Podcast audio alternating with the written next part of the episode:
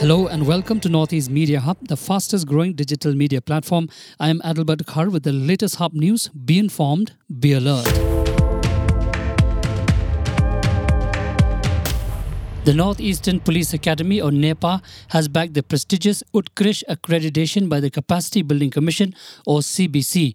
The certificate of accreditation was officially received by the director of NEPA, Anurag Agarwal, in the presence of the dedicated faculty and staff. The Utkrish accreditation is valid from October 27, 2023 to October 26, 2025. This prestigious accolade is the result of a meticulous and comprehensive assessment carried out by the National Accreditation Board of of Education and Training, or NABET.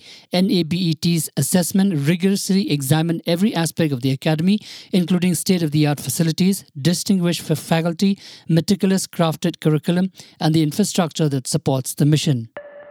Meghalaya Governor Phagu Chauhan on Friday raised concerns on the rising number of sudden cardiac deaths in India, particularly in the northeast region addressing the inauguration of the 21st Annual Conference of the Cardiological Society of India Northeast Chapter or CSINE at Marriott Hotel Shillong, the governor said changing lifestyle is the main cause of diseases from children to the elderly. He also expressed concern about the rising number of sudden cardiac deaths in India, especially in the Northeast region. He nonetheless lauded the conference and stated that it was a significant step towards raising awareness about heart disease and encouraging collaboration among experts in the field. On the auspicious occasion of Lakhi Puja, thousands gathered at the Kulsi riverside in South Kamrup's Kulsi area to witness the traditional boat race competition, a tradition upheld since 1973.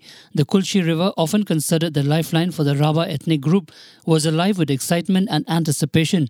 Organized by the Kulsi Youth Club, the event attracted attendees from various regions including Palashbari, Chaygaon, Boko, and even neighboring Meghalaya.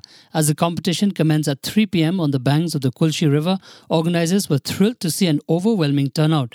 This year's competition saw 10 teams from various parts of South Kamrup vying for the top spot. Dengue cases has been rising in Nagaland and the state has registered nearly 2,909 dengue cases since June this year. This is the highest in nearly two decades in Nagaland. On the other hand, the health department said the situation is under control and there was no need to panic. Dimapur tops the list with 1,398 cases. Talking to reporters, Director of National Health Mission, Nagaland E. Motsuthong Paton said, as per available records since 2005, the state has seen a high increase in dengue cases with 2,909 confirmed infections out of 8,107 samples tested since June. One dengue patient with comorbidity has died so far in the state. In a shocking incident in Gujarat, Surat, seven members of a family were found dead inside the house on Saturday in a suspected case of death by suicide. The police said the deceased were found in the apartment in the Adajan locality. They found an alleged suicide note saying they were dying by suicide due to financial distress. While six people, including three children, consumed poisonous substances, one was found hanging. Those found dead include a couple, their six year old son, and two minor daughters, and the man's parents. The man has been identified as 37 year old Manish Solanki, who worked as a contractor. His body was found hanging. The bodies of the remaining six were found on the bed and floor of the house.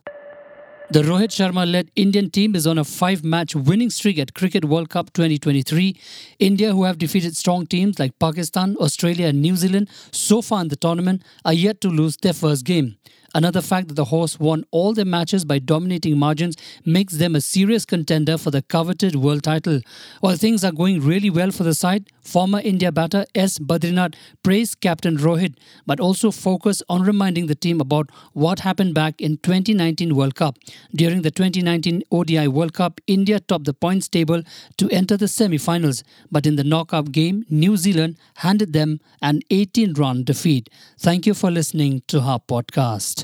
For latest news and updates, follow us on www.hubnetwork.in. Download Hub News app in your mobile from Google Play Store and Apple App Store. For promotion and publicity, write to us at info at hubnetwork.in. Thank you. Khublei Shibun, Mitela.